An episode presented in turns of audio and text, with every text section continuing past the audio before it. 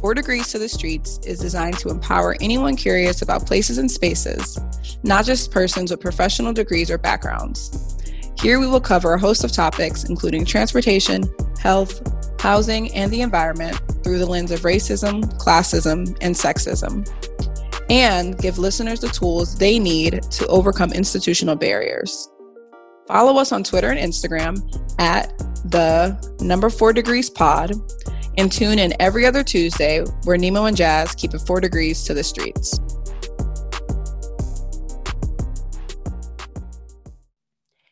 Hey, everybody. Welcome back to the Four Degrees to the Streets podcast. Nemo and I are so excited to talk to you about today's episode, episode nine climate change. We're going to be talking about the cycle of how the humans impact the environment and how the environment then turns around and impacts our day to day lives. Make sure you listen and watch episode eight where the money resides. Nemo and I linked up together in DC to record our very first episode in person, kind of mid pandemic, uh, mid in mid pandemic, kind of like towards the end of the pandemic. We hope so.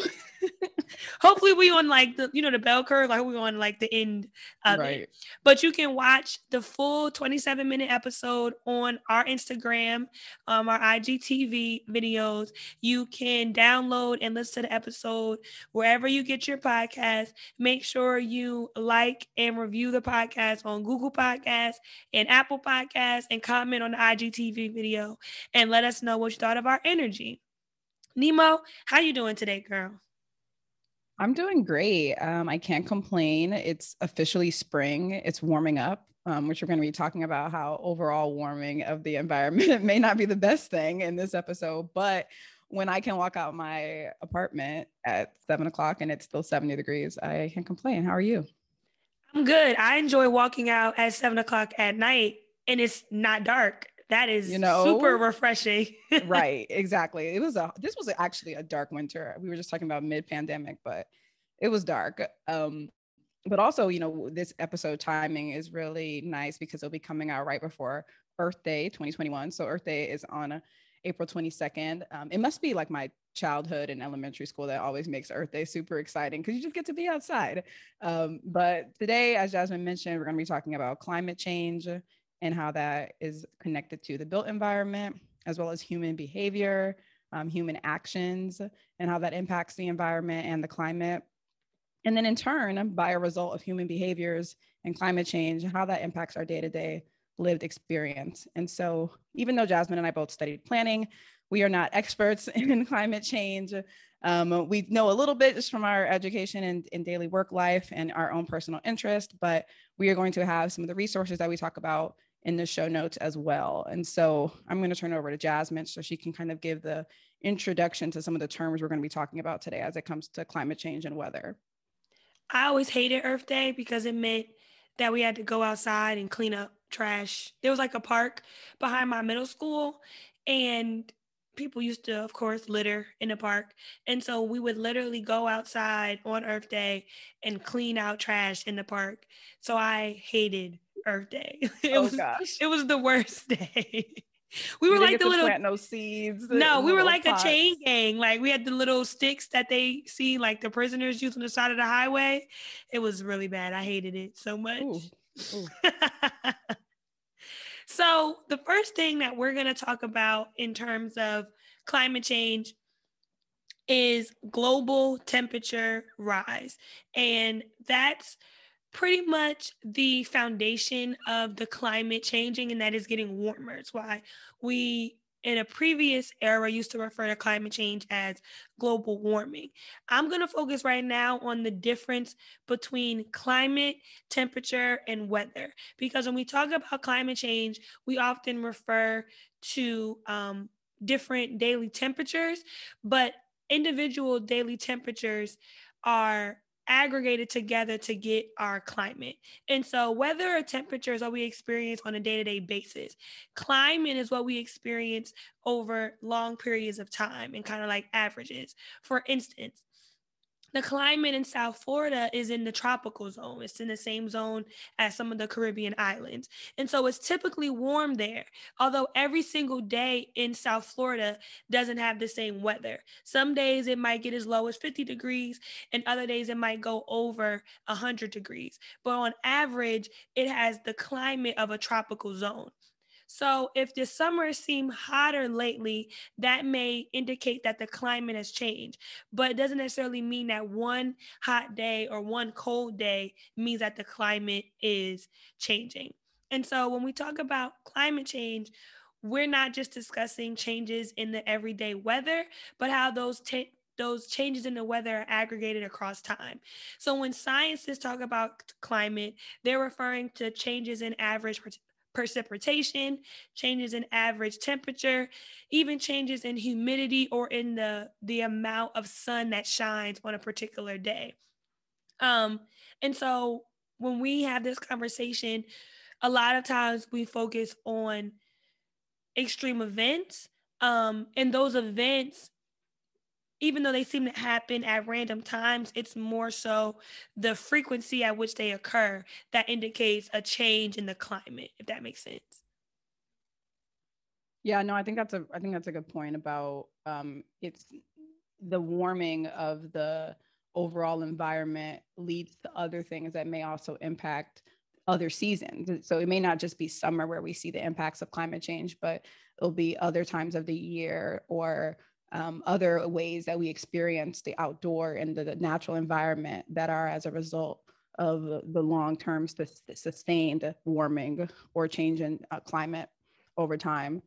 Um, and so when we, another kind of overview that we wanted to give is, uh, I'm sure you hear a lot of times in scientists describing climate change is humans are bad, people are ruining the environment. But what does that really mean? Um, are you know are people is it because people are driving in their cars? Is it people leaving their cars running outside? Is it people using um, more electricity? Should we be using cleaner forms of electricity to reduce impacts of what we do to the environment and how that impacts the climate? And i will say this is not meant to shame anybody because there are many different layers and cultural contexts that that are involved in how we and, and that how that impacts our choices and our day-to-day behaviors I was just gonna add that in this episode, we're not taking a Earth focus to climate change. We're really focusing on how the changing of the climate impacts humans in our day to day lives because at the end of the day, the earth is going to be fine. It's going to adjust. So, however we behave and however we adapt or don't adapt to the climate changing is going to be the end or the longevity of humans. Because if we ruin the planet, we will become extinct just like the dinosaurs, but the world gonna keep spinning around and it's gonna be new inhabitants and however that means animals will adapt and will morph to fit the changing times. It's really the question of how will humans adapt and morph to fit the changing of times. Right and how can what we do on a day-to-day basis impact our own best interest at the end of the day um, and so, one of the big ways of how scientists have proven that humans' behaviors are leading to climate change is through greenhouse gas emissions. Um, that's a really common phrase that we hear, but what is that even? And so, greenhouse gas emissions are essentially the combination of emissions of carbon dioxide, methane, nitrous oxide, and F gases. So, we can get really scientific, but as Jasmine said, we're not even going to go there. But when you think about greenhouse gases, think about all of those things going into the environment. And a lot of times how that happens is through the burning of fossil fuels. And so this is hap- this happens a lot during manufacturing. So when coal, gas, oil are burned, this is something that humans have been doing a lot since the Industrial Revolution, and it continues today. And so specifically, again, how do we know that it is humans that are contributing to that type of greenhouse gas? And that's because the carbon dioxide that comes from burning of these fossil fuels and producing fossil fuels has a unique signature that makes it different from other carbon carbon dioxide sources that comes from other natural things that happen in the environment. And so science really dug into the to the root to see, no, these are things, these are greenhouse gases that are coming from things that people are doing. And so some other ways that you know the greenhouse gases get get emitted is through um, food waste, unnecessary food production, overproduction. So the factory farm model you know, producing livestock takes a lot of energy. It takes a lot of water. It takes a lot of energy to keep the farming in the structure that can produce these animals and produce this food for people. And so the gases specifically from livestock are methane and nitrous oxide, as I mentioned, are part of the greenhouse gases. And those alone are more potent than carbon dioxide. Um, but again, as we'll get into a little bit later, it's a cycle because to produce the food, it takes a lot of energy and it, it, it comes out with greenhouse gas emissions and that impacts the climate, which impacts higher temperatures, which puts, you know, scarcity in water scarce areas. And then it makes it harder to, to then grow food and raise these animals. And so the impact of just trying to get the food then impacts the environment, which then in turn will impact how we get food again. Um, another way of thinking about, you know, our our contribution to climate change um, and consumption is some of the materialism ideas that we're that we're told and that we're taught and that having more things is better. And so then that increases how things are produced. The world has to keep producing to match you know the amount of things that people are wanting. Um, and the last thing that i'll touch on is population growth. And again you know population size has a whole host of things that are attached to it depending on where people live. Higher populations mean that there's overall higher activity happening in those areas and having increased greenhouse gas emissions as well, whether that's just for transportation, heating, cooling buildings, and then just industrial production overall. Um, but even if the amount of greenhouse gas emissions that someone is producing on an individual basis is kept the same, just the overall growth in people is not enough to curb kind of the individual day to day things that someone may be doing in their life and how that impacts greenhouse gas emissions. So Nemo just kind of gave you the science on how humans, like we talked about, it's a cycle, how humans impact the environment. Now I'm going to pick up and talk about what exactly is that impact? And so we get in these numbers from climate.gov, which is uh, part of NASA's website. So land and ocean temperatures have increased at an average rate of 0.13 degrees Fahrenheit per decade since 1880, right? Since 1981, so about 100 years later, the rate of temperature increase has doubled. So now the temperature the average temperature increases per decade around 0.32 degrees Fahrenheit. So, if you can just imagine, that's what we're talking about in terms of human behavior. So, every single year, every single decade rather from 1880 the temperature just on average increased about 13 degrees fahrenheit 0.13 degrees fahrenheit so less than 1 degree fahrenheit. It's increasing every decade you know pretty steady. 1981 it starts to accelerate. It doubles. So if you can imagine like a exponential graph it's kind of like that s in the positive direction, taking you back to your 10th grade math class, that's the increase in temperatures. And so every single year since 1977 has been warmer than the prior um, century's average. 19 of the 20th 20th warmest years have occurred since 2001. And so from 2015 2019, those were the top 5 hottest years on record. And so you can see how the temperature on average, the climate then has been getting warmer. What does that mean, Nemo, for humans? Now we've talked about the science of how the climate is being impacted by humans. We talked about what the impact of that is on the climate in terms of temperature. What does that mean for us living day to day? Okay, it's getting warmer. So what? I like warm weather. Right. And I had a flashback when you said that 2015 to 2019 was the top five hottest years on record. I distinctly remember summer 2019 because it was the last summer that we had because summer 2020 didn't exist.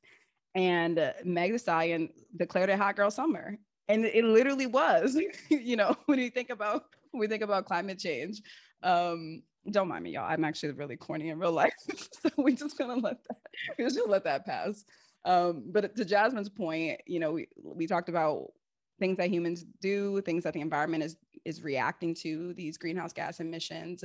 But on a day-to-day basis, what is the environmental impacts um, as a result of human behavior?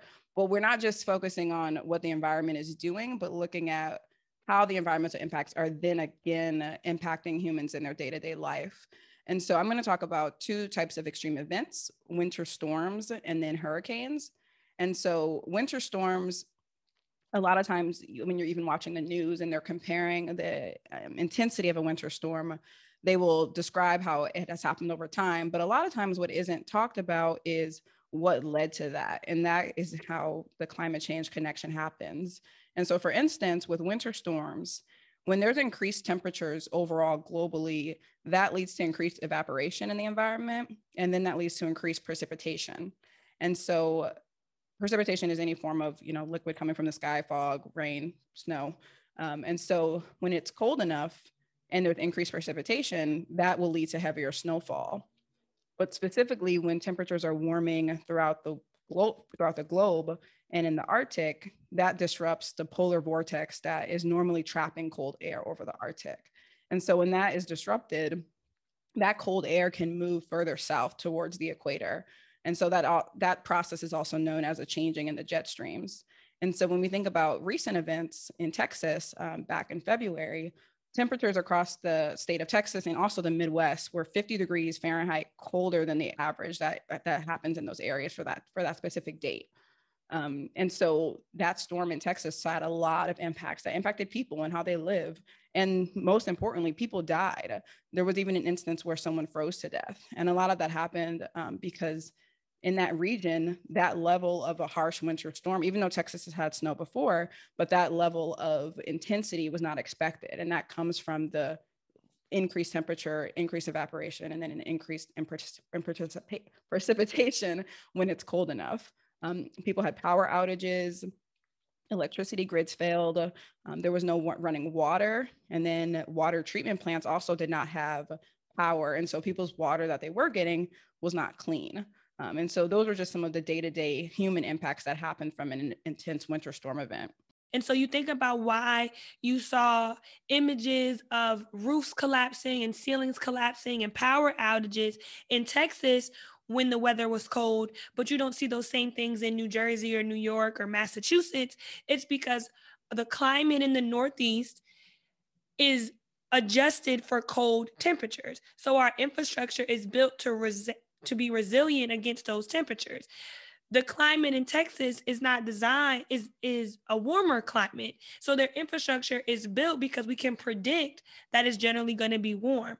But without that stability in our climate saying, okay, it's generally going to be warm in Texas in the winter and it's generally going to be cold in New Jersey in the winter, we can't plan. How do you plan if you don't know if this winter is going to be freezing and next winter is going to be mild? How do you design your infrastructure to be successful? And that is what makes climate change as part of the reason why climate change is so damaging both socially and economically because it, it hinders our ability to plan for the future realistically yeah i think that's a really good point and even touches on um, when I was looking at some of the information on hurricanes, like for instance, Florida, they have regulations where they where their buildings have to withstand Category Five hurricanes. It doesn't make sense for Texas to be overall planning into their types of uh, codes to be preparing for a level of snow or cold weather or you know or even in their um, in their power infrastructure system as well. Um, it just wouldn't make sense. People would be like, why? but then when climate change shakes all of that up, um, they now have to go back and plan after an extreme um, tragic event has happened. Spencer Glendon, um, he's a senior fellow at Woods Hole Research Center. Um, he talks specifically about how climate change is going to change human habitats and there's going to be what he calls climate refugees of people migrating from certain areas of the world because they're no longer habitable for what they are used to and i'm not talking about oh i'm used to living in a warm place for 5 years i'm talking about generations of people and infrastructure being used to a particular climate and it completely switching on them. Yeah, no, that's a good point. Um, even myself, I'm going to look into what he was talking about because um, I hadn't heard of him before. Um, and so now I'm going to talk a little bit in, about extreme events in the form of intense hurricanes. And so one way to think of it, I saw a quote, um, and it was um, through NPR, and I'll have it in the show notes. But it said hot water is like a battery charger for hurricanes. It sends energy and moisture into the storm. As it forms, it helps and grow more powerful and deadly storms. And so this one is a little bit more directly connected to how we think about climate change and increase in weather. Um, that the storm systems that create hurricanes are created from warm water in the ocean. And so, specifically thinking about Hurricane Laura that happened in August 2020, this was on record one of the most powerful storms in the United States. And part of what led to that was that the, the water in the Gulf of Mexico was 90 degrees at the time when it was approaching landfall. And so this, and then with this increase in intensity, hurricanes are also becoming more deadly. Um, there were 77 deaths reported from that hurricane, and 63 of them came from Haiti and Louisiana alone. And then, even th- because of the impact of the hurricane and the strong wind surges, it produced 16 tornadoes as well in the south, in the southern region of the United States. Um, another impact and how we think about how the hurricane damage impacts humans is there was agricultural damage that was more intense in Louisiana than from Hurricane Katrina and Rita. Um, and both of those hurricanes happened in 2005. And so when we think about how climate is impacting the intensity of these hurricanes, what makes it, again, has, as Jasmine mentioned, hard to plan for is when the increased temperature is in making the hurricanes increase strength right before it hits landfall. Normally, you know, weather specialists can see if how intense the storm is going to be when it's a ways out. But when as the temperatures are increasing, it gets hard to plan and prepare for how intense these storms are going to be. And this makes it hard for people to evacuate, makes it harder for people to find shelter. And especially this storm, when we think about how it happened during a pandemic, um, it's particularly challenging to find places for people to congregate and uh, make themselves safe during a storm like this. Yeah, the hurricanes, and it's crazy that both Hurricane Katrina and Hurricane Rita happened in 2005. Um, and we've been seeing a lot more hurricanes, which, as I mentioned earlier, in terms of climate, that is an indicator of a changing climate. If we're experiencing X amount of hurricanes per decade for the last five decades, and in the last 10 years, we've seen twice that number of hurricanes, that's an indicator that our climate is changing. Something is happening in which the frequency and intensity of these extreme events are are increasing. Right and not and it doesn't leave much you know the only planning we can really do now is seeing the pattern that's happened over the last few decades um, and seeing that okay what what needs to happen to really to really prepare for this um, and we're going to get into a little bit of that later as we talk about some of the policies um, but you know when we think about how climate used to be more so referred to as global warming. Um, Jasmine's going to share a little bit about how an overall increase in temperature and how that impacts people. So, people eat food. Like, we need water and food to survive. You think you need a house and a car and a job, you really just need water and food. Of course, you need a place to cook the food and money to buy the food, so you need a job. But those are the two basic necessities of food, of, of humans. And so, warming temperatures have several impacts. Nemo talked about the extreme events. One particular event that I'm going to mention and discuss are droughts. And so, a drought is a period of very little rainfall, which leads to low water availability. In the United States, and this is a very US focused episode, we understand that climate change is, is the entire world. And so, we know that it impacts different places at different intensities and different rates. And it's not just a problem happening here in the United States of America or in the, the North American context. So United States experiences um, drought regularly. Parts of California, Utah, Arizona, even parts of Georgia and Louisiana, Mississippi, um, Ohio experience different rates of drought throughout the year. We have a drought indicator that you can Google your state or your region and it will let you know if you are experiencing a drought. I was really young at this time, but I remember there was a whole campaign in California about not using water to water your grass because they were going through a drought and there was low water availability.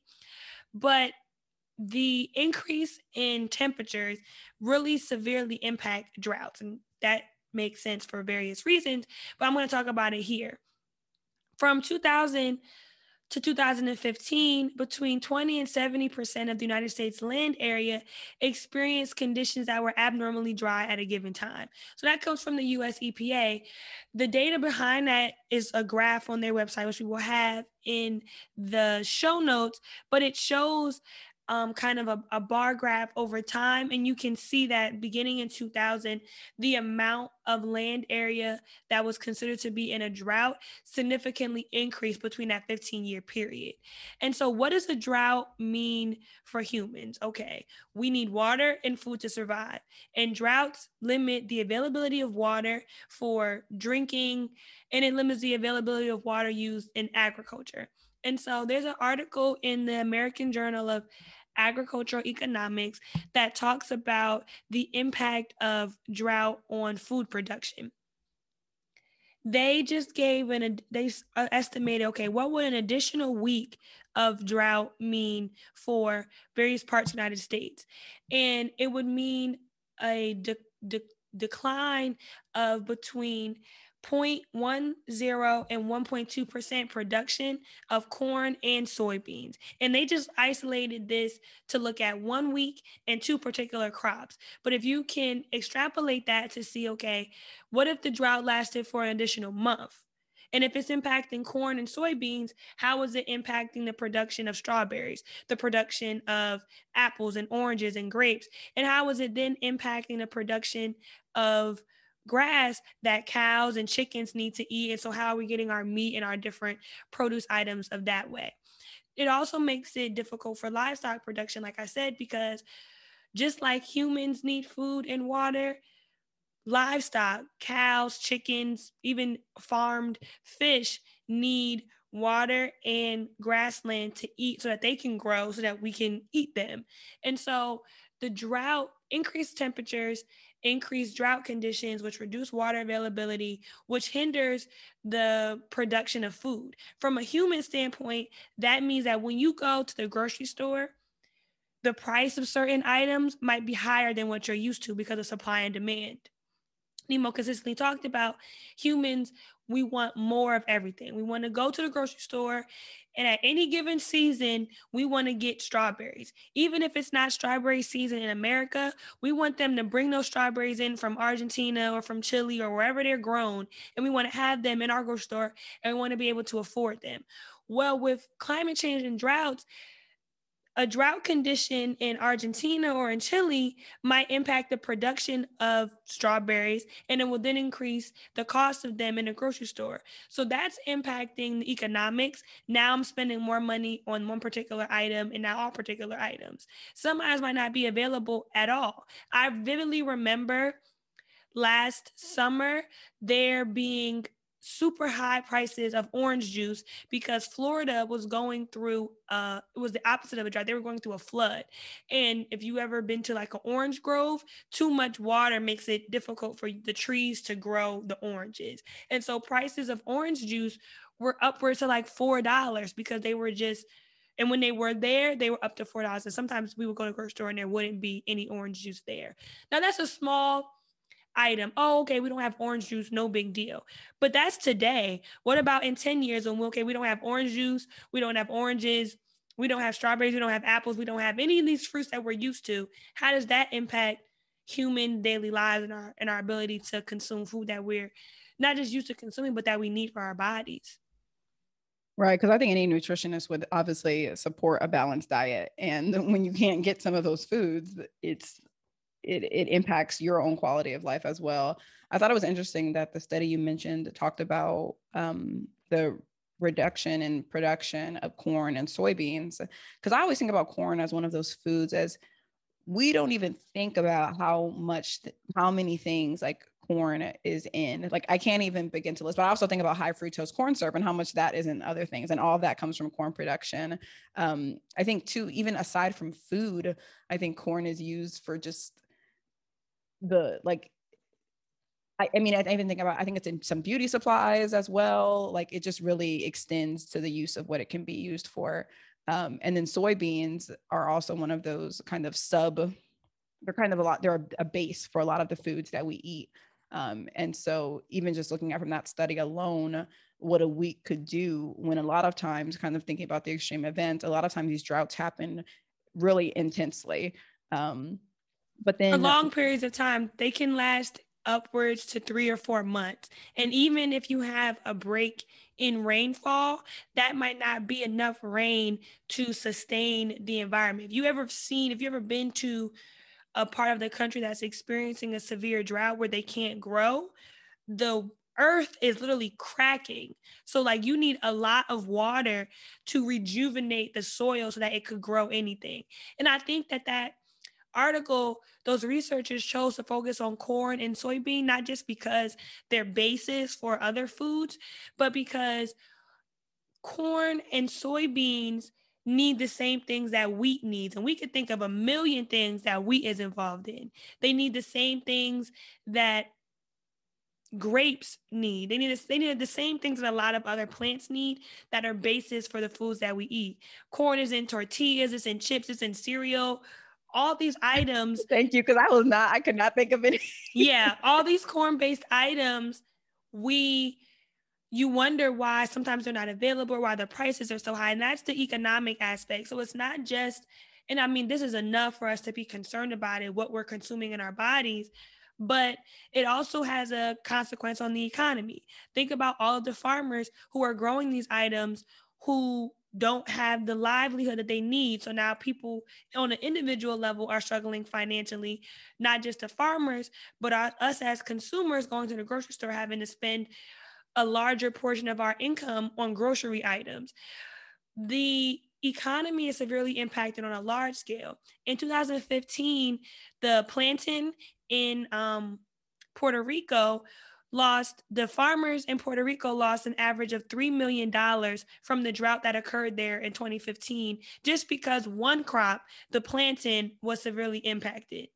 That's one crop in one island Puerto Rico $3 million just imagine that on a larger scale how that's impacting our economy and our food production. Is crazy. Right. I try to put things in perspective because I think when you, even with extreme events, when you look at, oh, that just happened in Texas one time in 2021, or oh, that just happened in Louisiana in 2015, or oh, that's just happening in Napa Valley in 2019 or 2020. You have to start looking at things in the aggregate. Oh, that's just happening to corn this month. That's just happening to oranges last year. But if we're seeing that consistently and more consistently, how do we think our lives are going to be in 2030? That's scary to think about. And I, I, think it's important to think about too, as we were kind of preparing for this episode, thinking about okay, what do we do when the storm clears? What do we do when the rain starts falling again? Okay, it's good. We can start growing again. Or okay, we have power back and we can now move back into our homes and be comfortable. Or okay, now we can go back after we evacuated for, for the storm.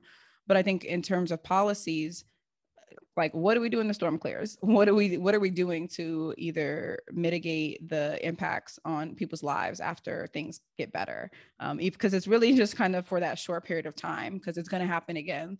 Like you just said jasmine one day it's oranges next day it's avocados then the next day it's corn and it's something very very essential to a lot of the pillars of what we eat. Um, and so we are planning to do a follow-up episode on a, a lot of the climate um, combating combating climate change policies that exist. Um, but we wanted to kind of just dig into a little bit what some of those large federal policies are, what they look like. Um, and even recently, as of this week, um, President Biden rolled out some of his plans for his $3 trillion um, infrastructure repackaging. Um, and I think that kind of goes into um, the Green New Deal and what that would look like. And so, in addition to focusing on roads and highways and infrastructure, he's also planning to put billions of dollars into um, into combating climate change, into climate change research, um, into electrification, which a lot of scientists are saying that that is a way forward to reducing some of our greenhouse gas emissions as well. Um, and so, um, yeah, we just wanted to kind of use the kind of end of the episode to talk about what those policies can look like and how they currently exist. Not just the policies, but our individual behaviors as well. And I guess that falls into a policy. But you see, um, I think General Motors has a plan for their they have for them to have an entire fleet by 2030 of um, electric vehicles. And we could get into a whole host of reasons why electricity electric vehicles might be good or bad for the environment but it definitely moves us from a gas first model which would be helpful. Even on individual levels recycling more okay? You go to the grocery store you use those reusable bags. Places like dc and new york and even some towns in new jersey and california if you need to, a plastic bag, they charge you for one. That's to reduce, you know, our plastic waste in the environment. The Clean Air Act we talk about in our earlier episode, Clean Water Act, all of these acts are put in place to try to mitigate the impact that humans have on the environment. Riding your bike to work is another example, if you can, and even working on not sprawling. And that's a huge topic in planning. But the further that we live from central areas and the further we live from each other, the longer distance that we have to drive to get to essential services, that all has a negative impact on the environment. There's a book out there called Green Metropolis.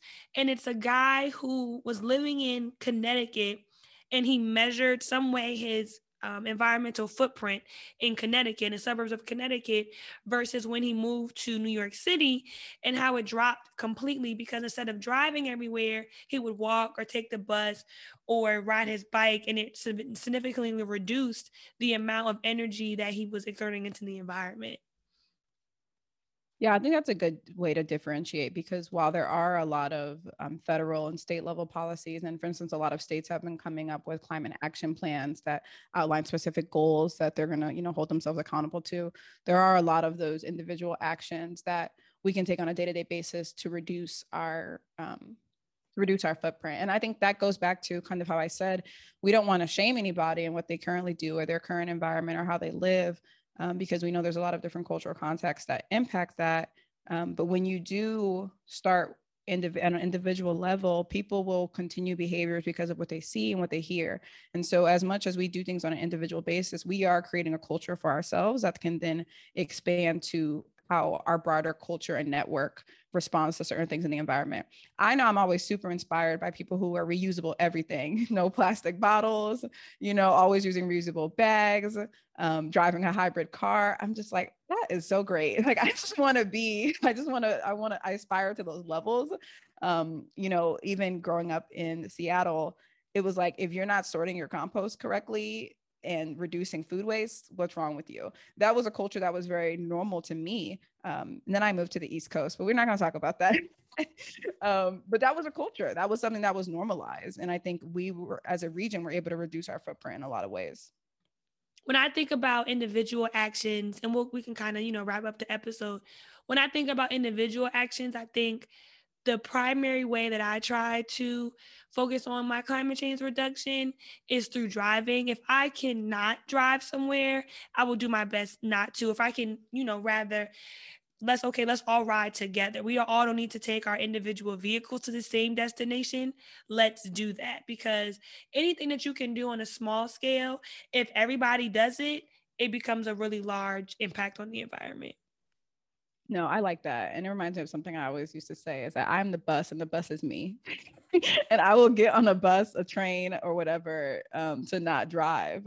And again, I think that's a cultural thing. I think I, um, in most of my adult life, was able to live in environments that were pretty urban enough and walkable um, and transit accessible to where I um, did not have to do that. I would say one of the ways that I individually try to um, protect the planet and and reduce my green footprint. Um, it's definitely through energy use, trying to cut off lights, not turning on lights if not necessary, managing how I use my heat and air conditioning. Can I open the door? Can I put a little blanket on? Like, you know, growing up, it was just like, you don't need to turn that heat on. I think that someone made a tweet about like how black people have been trying to save the environment, but we didn't know. We just was trying to save money. Like we, we were just saving those plastic. We just was trying to save. I have a whole thing under my sink of all these. We just use them, you know.